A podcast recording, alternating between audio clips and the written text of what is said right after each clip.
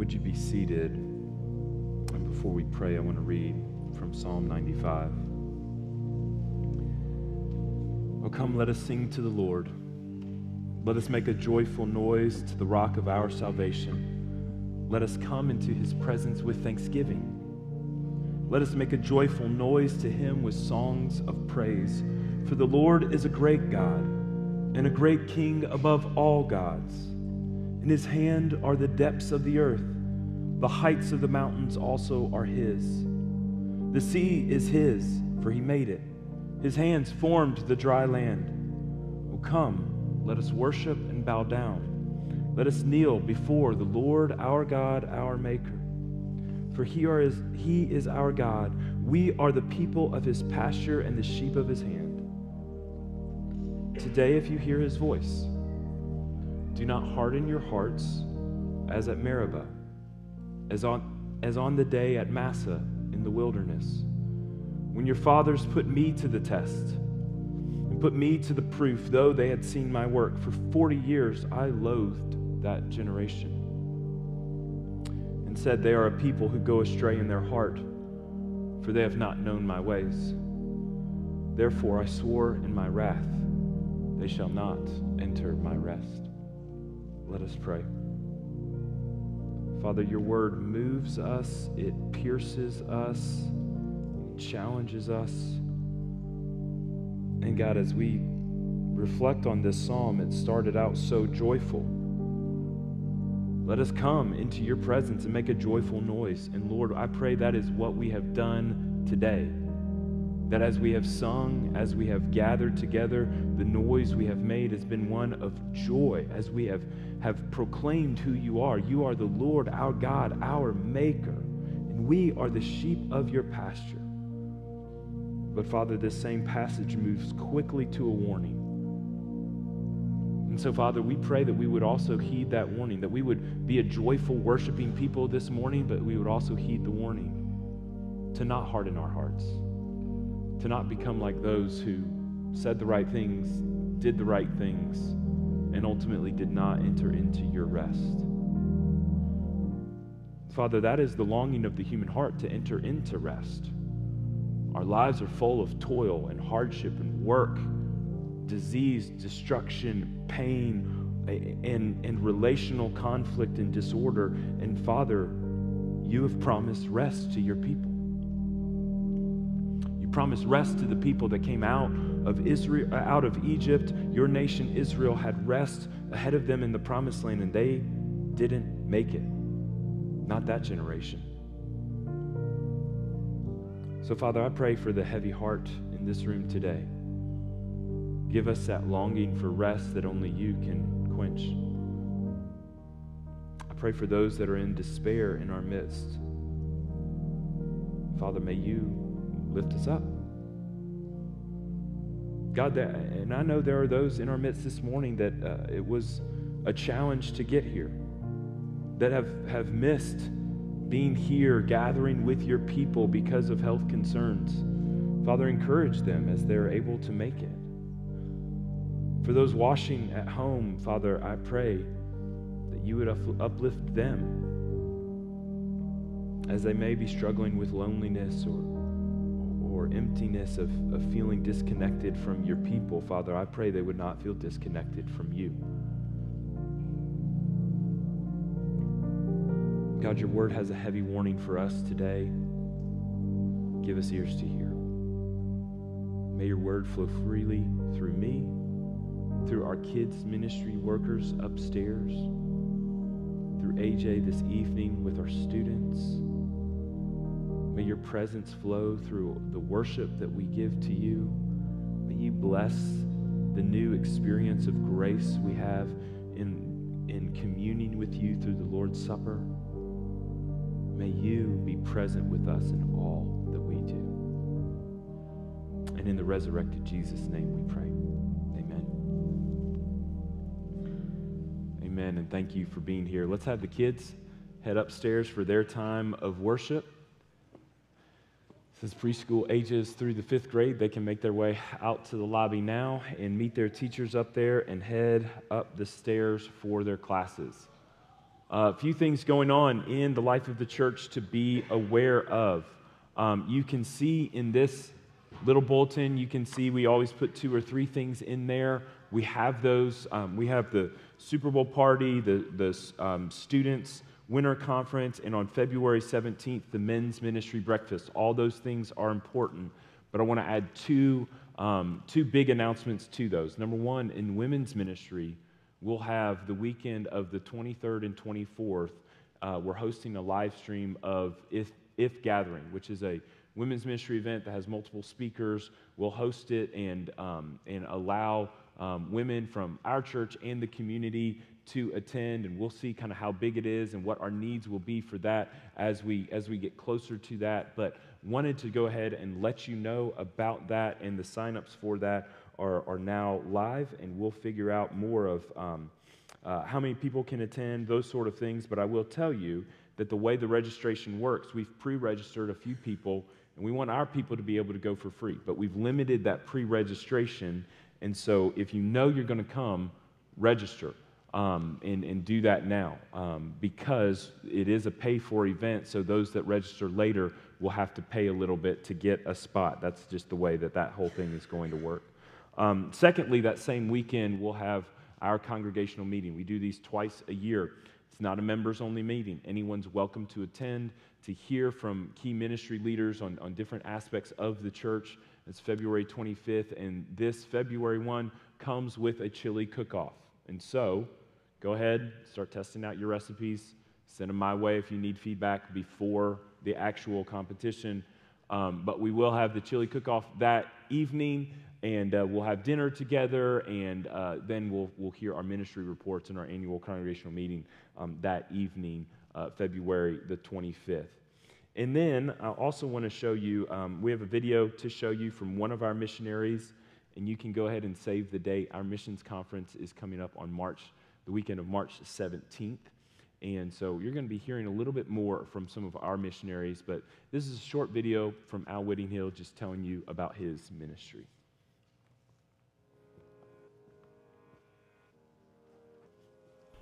Hello there. My name is Al Whittinghill.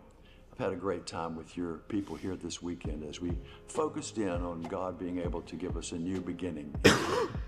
First thing I want to say to you all, though, is it's been a privilege of mine and an honor to know you for probably almost 40 years now. And I've watched a lot of water go under the bridge, and y'all been faithful. And I just want to commend you because you're an example. A lot more people look at you than you know, and it's great. And it's an honor to know you. Secondly, I want to thank you specifically for your prayers and your encouragement to us in the ministry, for my ministry and, and my wife and I, our family, and just over the years being friends, so many of you, and you've been such an encouragement. I thank you for enabling me to seek to be faithful to the call of God. My calling is to go to a lot of churches, a lot of denominations, a lot of different places, and encourage them to be all the Lord died to pay for to make us into.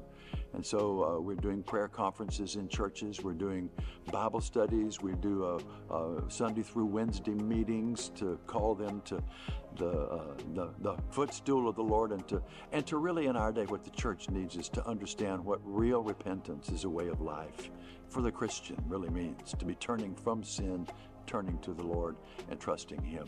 So we're doing a lot of things on Zoom with people overseas a lot of young people. I spend a lot of time counseling with pastors and secret talks with people that can't talk to anybody else except for a friend that's elsewhere. So pray for us, please, and thank you for, for being partners with us. I'm very grateful, and I trust the Lord will bring our paths together again soon. God bless you.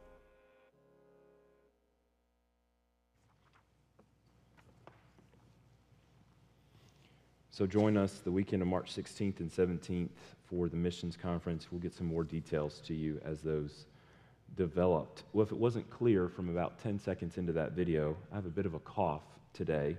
Sorry for almost exploding the uh, speakers there. Um, so, this sermon brought to you in part by the coffee ladies who were generous with me with throat tea. Um, every Sunday morning, this is a great reminder. Every Sunday morning, they're serving coffee in this room right behind me. Um, Perry, Rhonda, Jan, they do a great job. There's little snacks back there. There's coffee. There's tea if your throat is bothering you. And um, we'd just love for you guys to check that out. Um, we're going to turn to Hebrews chapter 3 this morning. We've talked a lot about positive examples, and, and all of the book of Hebrews is a book of comparison. And um, there's comparisons between Jesus and angels, and Jesus and Moses, and Jesus and priests, and all of those things. There's more and more of that, but all of those are positive things. Um, but, but this time, in this passage, we move into a negative example, which is also important. So it, it's basketball season right now which means I am once again engaged with Jericho and Jericho's basketball team because there's, here's this thing about me I'm not a very good coach. And yet, I am far worse at not coaching than I am at coaching. And so, what has happened is, again, for about the third time in a row, I have set out to not coach a Jericho team, and yet somehow here I am and I'm coaching Jericho's team again because something about me just can't shut up and can't just sit there and watch a practice and watch things, you know. So I'm coaching again, which means I have to then instruct these nine and 10 year old boys in how to, because let's be real, basketball is a little bit of a, of a tense game. It's, it's loud, it's fast, it, you can't receive much coaching from the sideline, although you can yell, which may be directly related to why my voice is weak today. I don't really know. But as you are out there, you kind of have to just go. And as a coach, you have to prepare them ahead of time to know what they're going to do and have them execute something. And all these boys, I was having a conversation with one of the dads at practice this week. One of these boys loves watching basketball. But he watches the wrong kind of basketball. Because what this boy does is he is trying to do all of these moves and step back threes and crossovers and drill behind his back. He's doing all these things that he just 100% cannot do and does not need to do in a game. And so in a practice, he walks off a practice having hit. He hit a step back three in practice as a nine year old. And man, that boy was riding high, walking off of, you know, jogging down. And his dad and I are right in front of him as he comes jogging. We're like, that was a walk. Like it, you, that was nothing. You can't, do not do that in a game. That was a walk. And he's like, man, well, you So we started talking as parents, like, how do we instruct these boys? And I was like, listen, we got to get these boys not to watch these NBA players and these YouTube videos if, if, we want them to fin, if we want them to find out how to play effective basketball, they've got to be watching examples that are attainable. Examples that, that they can actually connect with. So when I take Jericho to a middle school game to watch guys that are three and four years older than him, it's, it's attainable. It's okay, that's something that I could actually mimic and I could actually pick up on and do. But then I take him to a game of kids his, his age, and I'm like, okay, this is attainable too. This is both what you do and also what you don't do. And that's wisdom in life. If we looked back at where we were last summer at the book of Proverbs, what the book of Proverbs was all about is two paths all the way through. And the way the structure of the book of Proverbs works is you have a good example, Lady Wisdom, the path of wisdom, and then you have a bad example, Lady Folly, the path of foolishness and wickedness.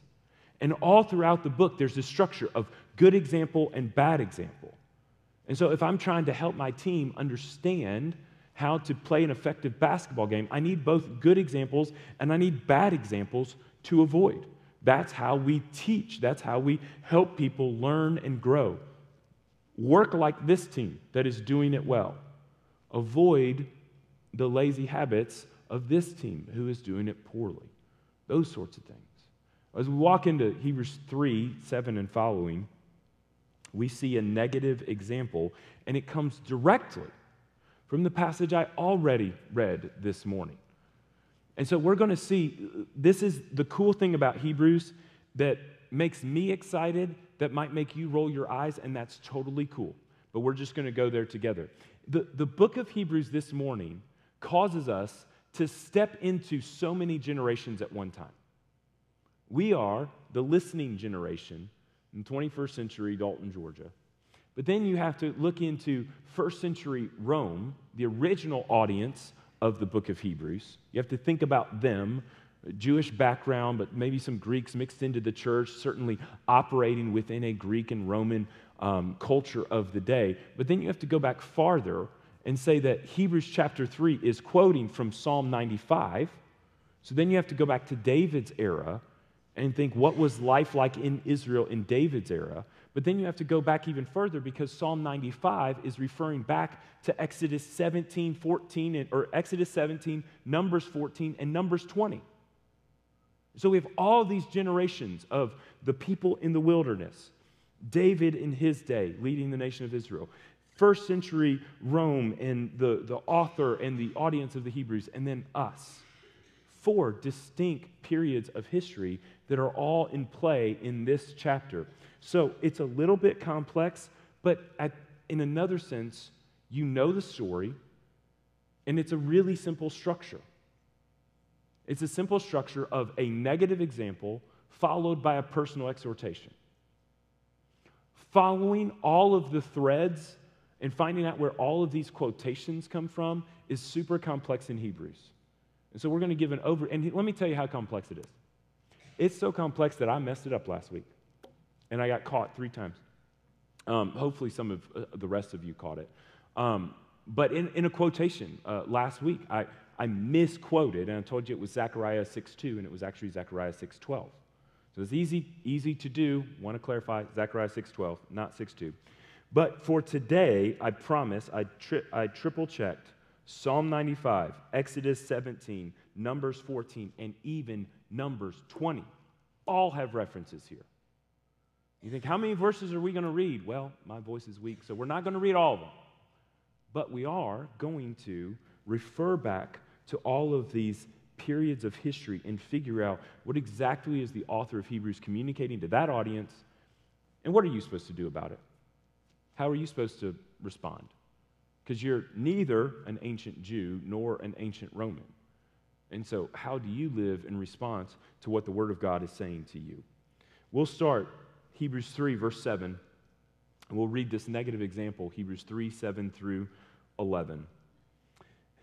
Therefore, as the Holy Spirit says, today, if you hear his voice, do not harden your hearts as in the days of rebellion, on the day of testing in the wilderness, where your hearts put me to the test, or sorry, where your fathers put me to the test and saw my works for 40 years.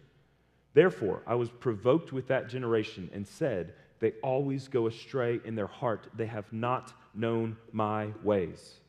As I swore in my wrath, they shall not enter my rest. Now, that's the second time I've read most of those words this morning, whether you realize it or not. Because those, that section, 3, 7 through 11, is a quotation of chapter 95 of Psalms. But there's a few things that are different there that we have to understand and clarify that help us figure out exactly what is going on here. In Hebrews chapter 3, verse 8, do not harden your hearts as in the day of rebellion on the day of testing in the wilderness. Psalm 95, verse 8, do not harden your hearts as at Meribah, as on the day at Massah in the wilderness.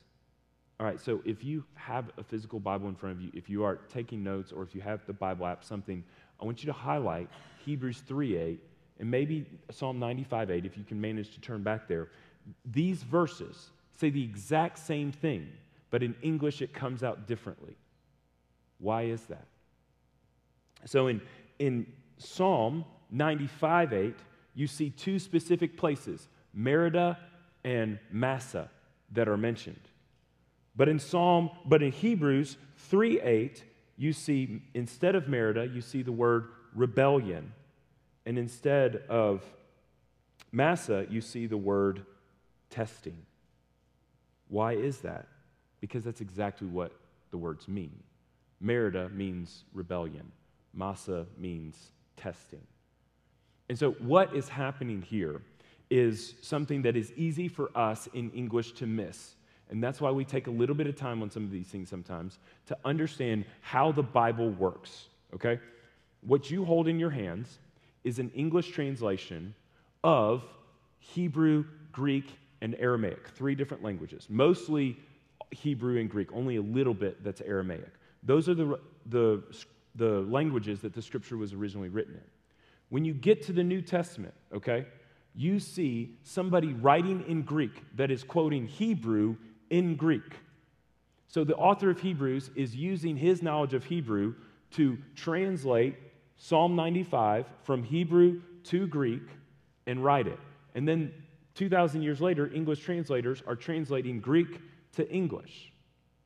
And what's happening is what is a proper name, Massah, Meribah, proper names that have meaning, rebellion, testing, doesn't get translated through as clearly in all translations. So, most likely, you have some sort of note in your scripture that says, or, or, that says that, that testing or rebellion mean Meribah or Massah. You may or may not.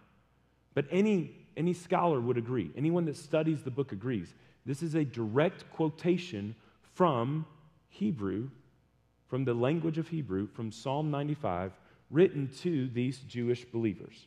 Okay, why does that matter? Because if you read it in English the first time, you're like, what is the rebellion and what is the testing? Because he's telling you, he's warning you, don't be like these people back then.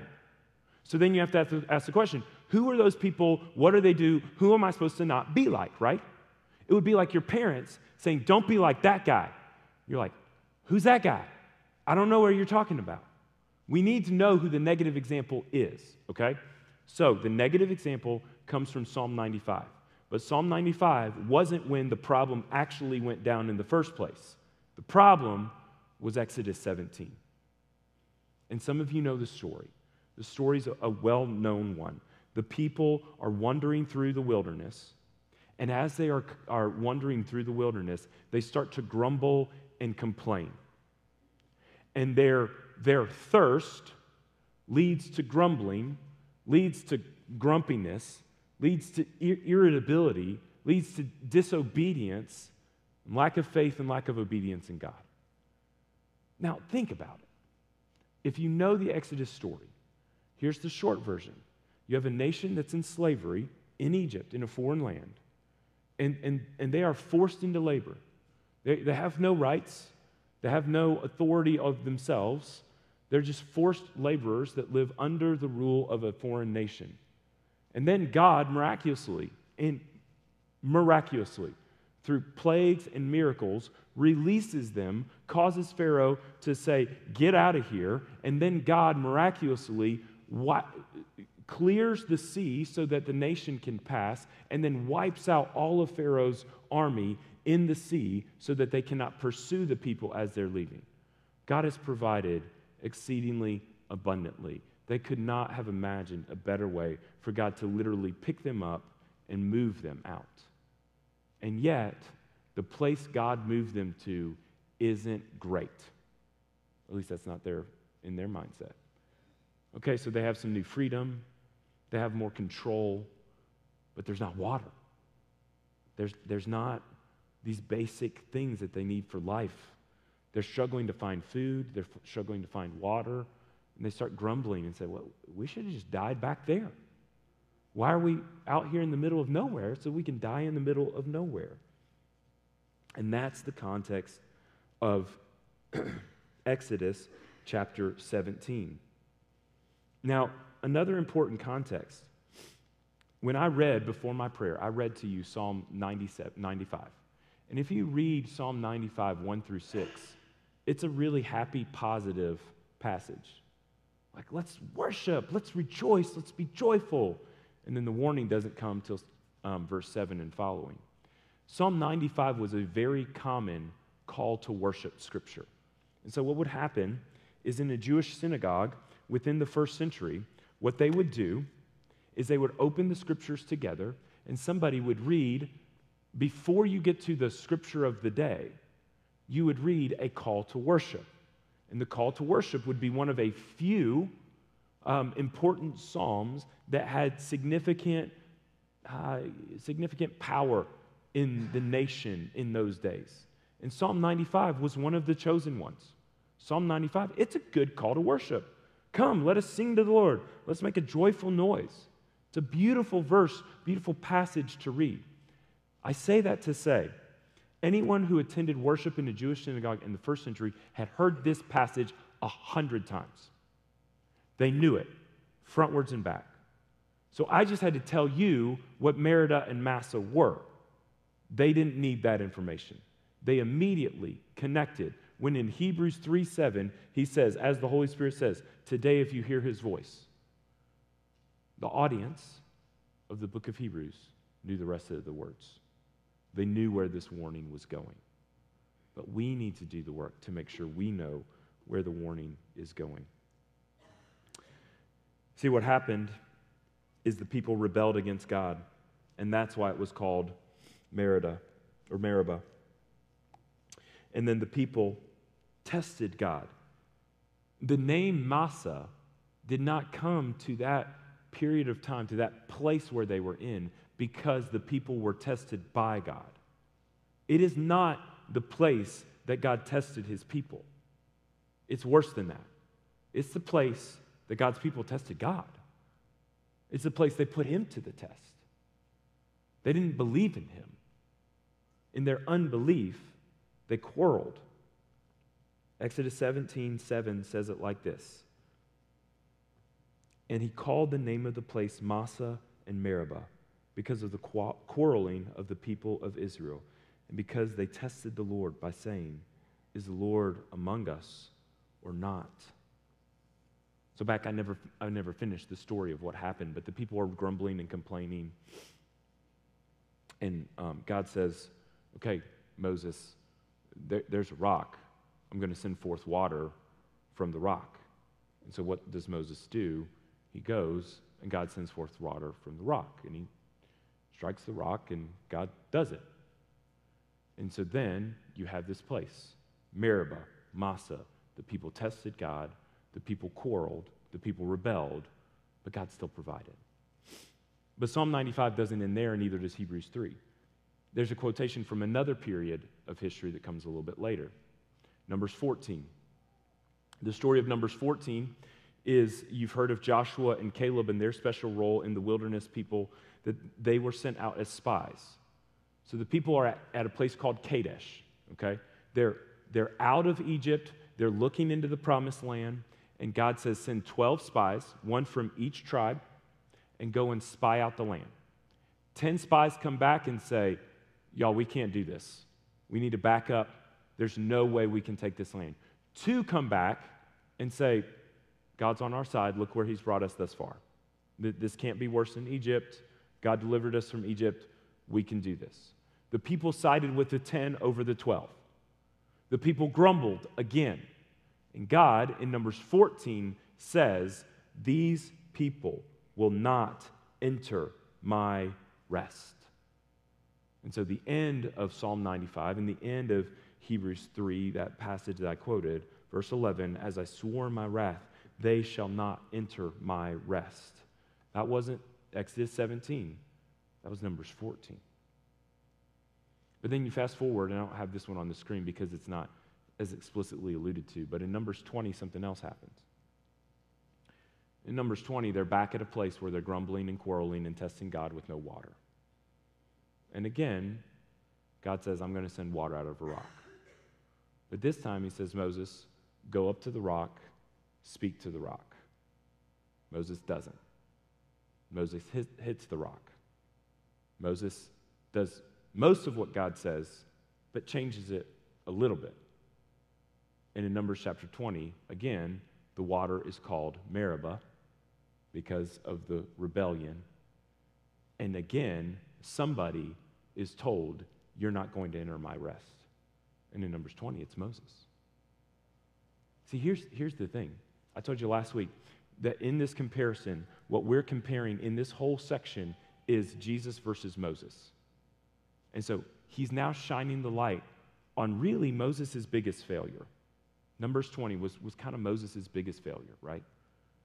The first part of chapter 3, he talked about how great Moses is, and how God himself defended Moses. Moses was the one who heard directly from God. But now he's saying, actually, Moses had his faults too. And Moses never got to fully enter the rest that God promised him. He never got to enter into the promised land. Just like those that didn't listen to the spies in number 14, and just like those who were complaining about water in Exodus 17. Three biblical passages, or actually four Old Testament passages, all coming together in context for Hebrews 3 to say, don't be like them. Here's your negative example, don't follow it. So before we get to the personal exhortation here, let's take a, another second and see what it is that we're not following. See, when the people walked up and they didn't have water, they displayed a lack of trust. No matter what God had done for them already, they still had, didn't fully trust God. And see, when, when a lack of trust enters into the equation, disobedience and rebellion follow. And, but beyond a, a lack of trust, it was, it was unbelief. It was, I, I'm not sure that this God, who I saw do this incredible thing a couple weeks ago, actually is who he says he is and is on our side. And so you have all of these behavioral patterns that come out of it negative speech, grumbling, complaining, infighting, quarreling with each other, disobedience, unbelief, and ultimately just rejection of God. All of these things are coming out in all of these passages. You can look back Exodus 17, Numbers 14, Numbers 20, and see it all play out. And there's a reason that in Psalm 95, what David is trying to accomplish with his people and what he's trying to, to say in this period is don't be like them. Be joyful worshipers instead of grumbling complainers. So that's a great stopping point. We could stop there and say, Our response, you know, I, I told you we need to know what we do with the Bible and what we do in response to it. So, Response number one, really simple. Don't grumble and complain because God didn't give you exactly what you wanted. God hasn't given you everything you've asked for. Instead, receive the beautiful gifts He has given you with joy and obedience. It's a simple implication of Psalm 95 and all those Old Testament passages. But Hebrews 3 takes us a little further. So we'll pick up again. Hebrews 3, verse 12, okay? We've read Hebrews 3 7 through 11, and now we'll go to the personal exhortation in Hebrews 3 12 and following. Take care, brothers, lest there be in any of you an evil, unbelieving heart, leading you to fall away from the living God. But exhort one another every day, as long as it is called today, that none of you may be hardened by the deceitfulness of sin. For we have come to share in Christ, if indeed we hold our original confidence firm to the end. As it is said, Today, if you hear his voice, do not harden your hearts as in the rebellion. For who were those who heard and yet rebelled? Was it not all those who left Egypt led by Moses? And with whom was he provoked for 40 years? Was it not with those who sinned, whose bodies fell in the wilderness? And to whom did he swear that they would not enter his rest? but to those who were disobedient.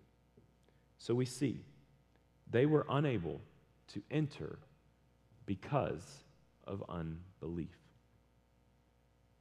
So, brothers and sisters, here's where we are today.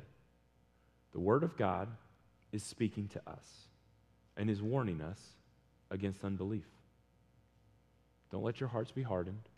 Don't be like the generations of God followers that have fallen short of the promise, that have not quite made it into rest because they believed some, but, but not all. Because the picture that this is painting is you can believe God enough to walk across the sea on dry ground, to, to leave your home in slavery, and not enough to feel thirst in the desert. And these people who believed God enough to walk across the sea on dry ground didn't get to enter into the ultimate promised land because of unbelief. And you think, but they, but they had belief. They did something. They obeyed in so many ways. They got out of Egypt, they left everything behind. And it's almost like the author of Hebrews is saying, well, running away from slavery isn't a huge act of faith. Like, how much worse was it going to get? But actually, navigating through the wilderness, navigating through all of this searching and hardship, that was the real test of faith. But the author of Hebrews is specific with us in verses 12 through 14 with three key encouragements, three exhortations. But before we get there, we're going to look at 15 through 19, okay? 15 through 18 ask us these series of five questions. Why does he do this? Because he wants you to know, and he wants the original audience to know exactly who he's talking about. Verse 16 Who were those who heard and yet rebelled? I already told you who it was. He's just making sure you know. Was it not all those who left Israel led by Moses? Rhetorical question. That's who he's talking about. The rebellious people are those that already escaped slavery. With whom was he provoked for 40 years? Was it not those same people? Yes. To whom did he swear that they would not enter his rest? Was it not those same disobedient people? Yes. He's, bearing, he, he's driving that point home. These are people that are heroes in the nation of Israel. Moses is a hero. Aaron is a hero. Miriam is a hero. And none of them entered into the promised land. Because they all had different examples where they acted in unbelief. And so it's a, it's a firm warning for these first century Hebrews. Why? What is the context of the book of Hebrews and how that plays in here? I, will say this. I did. Um, do what I promised a month ago. I, I told you guys that I was going to start this series of videos, off-stage videos, kind of behind the scenes of the book of Hebrews. So there is now on our YouTube page, and we'll email it out to you guys tomorrow, but it's live on YouTube now, an introduction to the book of Hebrews background material. It's about a 12 minute video that goes through some background information on Hebrews. It's not the question you all want that everybody asks me who wrote the book of Hebrews. That's next week's question. But it will give you some background, and we'll, we'll produce four or five of those as we go throughout the series to give you kind of a deeper look into some things that we don't have time to do on here. But in that video, it will tell you that the occasion of the book, as I've said before, is simply you have people that have been following Jesus that are tempted to turn back. It's literally the Exodus in a new way, okay? The Exodus, they had left slavery to go into the promised land and follow Jesus and follow God into his promised land. And in Hebrews, you have people who have left Judaism to follow Jesus the Messiah. But following Jesus the Messiah has been harder than they expected, like the wilderness was harder than the Old, Old Testament saints expected. And because following Jesus is hard, they're tempted to reject Jesus now and go back to Judaism, to following the Old Testament. So he's pleading with them don't harden your hearts. Don't be a reversal of history and go back and do the same thing that these people did. So there's three personal exhortations to keep us from falling into the same trap. Verse 12 Take care, lest there be in any of you an evil, unbelieving heart leading you to fall away from the living God. Literally, you could just say, Watch out. Take care, watch out. You could say it either way. And what are we watching out for? Ourselves. The first application of this passage watch out for yourself. And what am I looking out for in verse 12? I'm looking out for signs of an unbelieving heart. That's what the author of Hebrews is worried about his people, his church, his audience struggling with a heart that doesn't actually believe what the mouth and head says it believes. We're talking about the problem of a believing head and a, and a proclaiming, confessing mouth, but a heart that's not quite there. Have we ever seen that in church, in Christians? Absolutely, we have. There's plenty of Christians around us, each of us, that have heard the good news of Jesus, that have committed to follow Jesus, that could answer your questions and check the right boxes. But yet there's something in their heart that isn't connected, that isn't fully yielded to Jesus, that is holding back for the ways of the world. and there are some signs. The reason we take the time to look at Exodus 17, Numbers 14, and Numbers 20, what are the signs of the unbelieving heart there? Grumbling, complaining, not being, God's gifts never being quite good enough. That's still the sign of an unbelieving heart. When you are tempted to think, well, God just seems to be blessing that other person more than me. Why is it? I pray and I pray and I pray, and this person got that promotion and not me. And this person, it seems like everything he does is just being blessed, and all these doors are opening. What, what's God doing in my life? It just it doesn't it doesn't seem like doesn't seem like God is doing enough for me. Where I asked God to heal me of this, I asked God to take this temptation away, and it just wasn't enough. It's a sign of an unbelieving heart. Yeah, sure, God, you parted the Red Sea. But could I have a glass of water?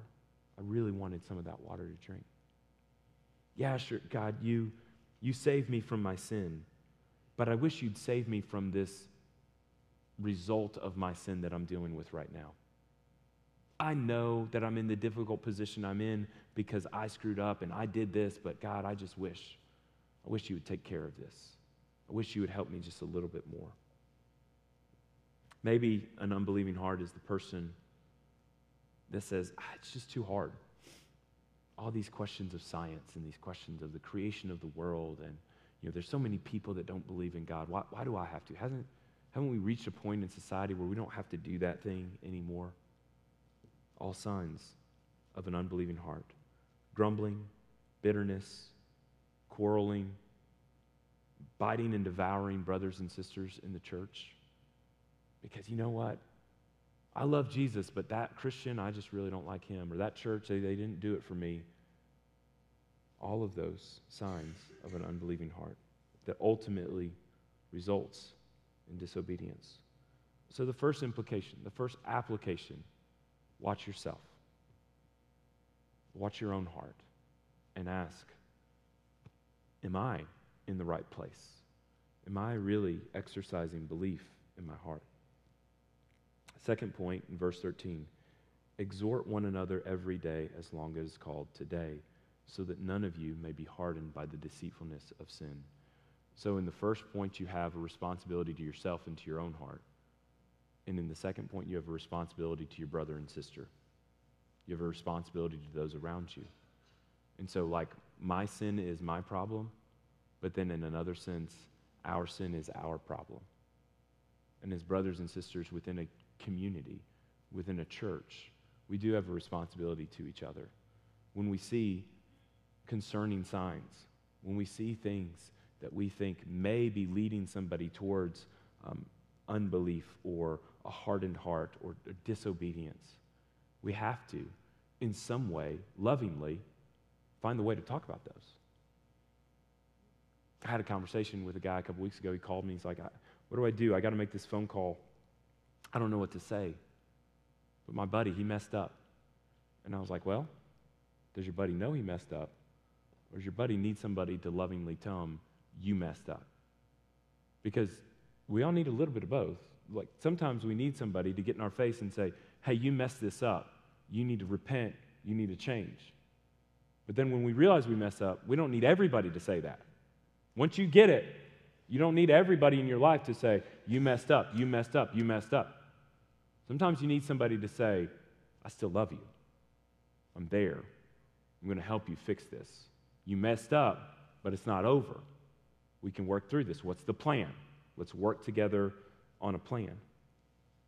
Both of those are examples of exhorting one another to keep from, from, eh, from falling into this hardness of sin.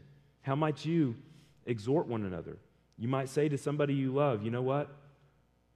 Really feels like you haven't been with with the assembled body of believers at church in a while. Really feels like you're, you're not regularly there. Not that church attendance is everything, but, but what does it say about your heart? Like, I, I miss you. I want you to be there. How are you? You might exhort another brother or sister by saying, hey, you know, how's your, how's your life with Jesus? What are you praying about? I hear you talk about things that are going wrong in your life, and I hear how difficult these, these things are with your family, with your job. I hear all the negativity, and I, I know, man, you're really facing some, some hard stuff. Can I pray with you about it? How are you praying about it? How's your family praying about it? It may even be super personal. It may be somebody says, Hey, I, am really in a tough place financially. You know, I, I, didn't make as much as I expected to in this season of time, and bills are tight. We had these unexpected expenses, and you have to get super uncomfortable if you have to say, Hey, have you ever sat down and really prayed about your finances? Prayed about how God might use you as a steward over your finances? Have you given those to God, or are you just kind of holding on to those yourself? Because I'll be the one. I'll be the one to pray for you. I'll pray with you that God would meet your physical needs and that you would be a good steward, that you would give some towards His church, that you would be faithful in serving Him. Those sort of questions, some of them super personal, and some of them just encouraging. Hey, I love you. I'm concerned about you. How can I pray for you? That exhorting one another, being there for one another, noticing one another. We don't come into an assembly of the body of Christ with our head down and just try not to make eye contact and get out as soon as we can. We're supposed to notice other people, love other people, serve other people, exhort one another as long as it is called today. So you have a responsibility to yourself, you have a responsibility to one another, and you have a responsibility to God in verse 14. Number three, hold on. Hold on. He says, We have come to share in Christ if we indeed hold our original confidence firm to the end. There's so many people around all of us who are Christians in name only. We can call them nominal Christians, cultural Christians. And they're the ones that Jesus says at the end, Depart from me, I never knew you. And these people, Jesus says they worked miracles in his name, they prophesied in his name, all of these things. But we have to be on the lookout for them. We have to be on the lookout for each other. And we have to hold on to Jesus and say, you know, my life is messed up right now. Maybe you are going through something difficult. But Jesus, I know, I know that you are there and that you have still saved me. The thing about the Exodus that is so painful to look back on with historical perspective God had already given them the greatest gift by delivering them and establishing the promise. He proved the end by what he did at the beginning. He made the promise, he fulfilled everything he said he was going to do up to that point, and he said, I'm going to get there. You're going to get to the promised land. You're going to get to the rest. And it's a picture for us in our moment of salvation, too. He's given us the greatest gift already. Jesus has died for your sin. Jesus has resurrected again so that you would have life. It doesn't feel like everything's peaceful and joyful at all times in this life. It really feels like culture and society are really messed up. It really feels like families are in disarray. It really feels like there's division and pain and disease all around us. But the greatest gift of Jesus has already been given and the ultimate implication has been promised. And God always does what he says he's going to do. And so Jesus is telling us hold on, keep that confidence. He's not changing, he's not going anywhere.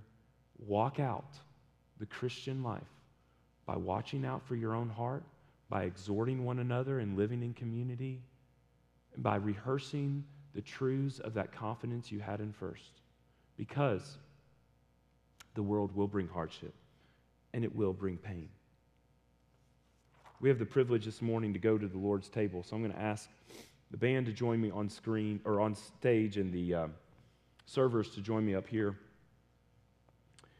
We have three simple applications of today's message. Watch out for your own heart, exhort one another, and hold fast.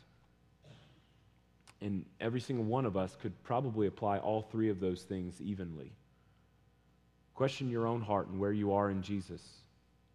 Find someone else to encourage this week and love and exhort to good deeds. And remember the gospel.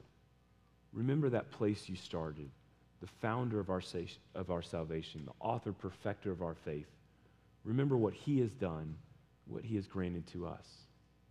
The way we celebrate the Lord's Supper here is I'll first distribute the bread through these guys, and they'll pass it down the aisles. And if you would, take the bread and hold it. And then they'll come with the juice soon afterwards. Hold on to both of those, and we'll partake of both together up here.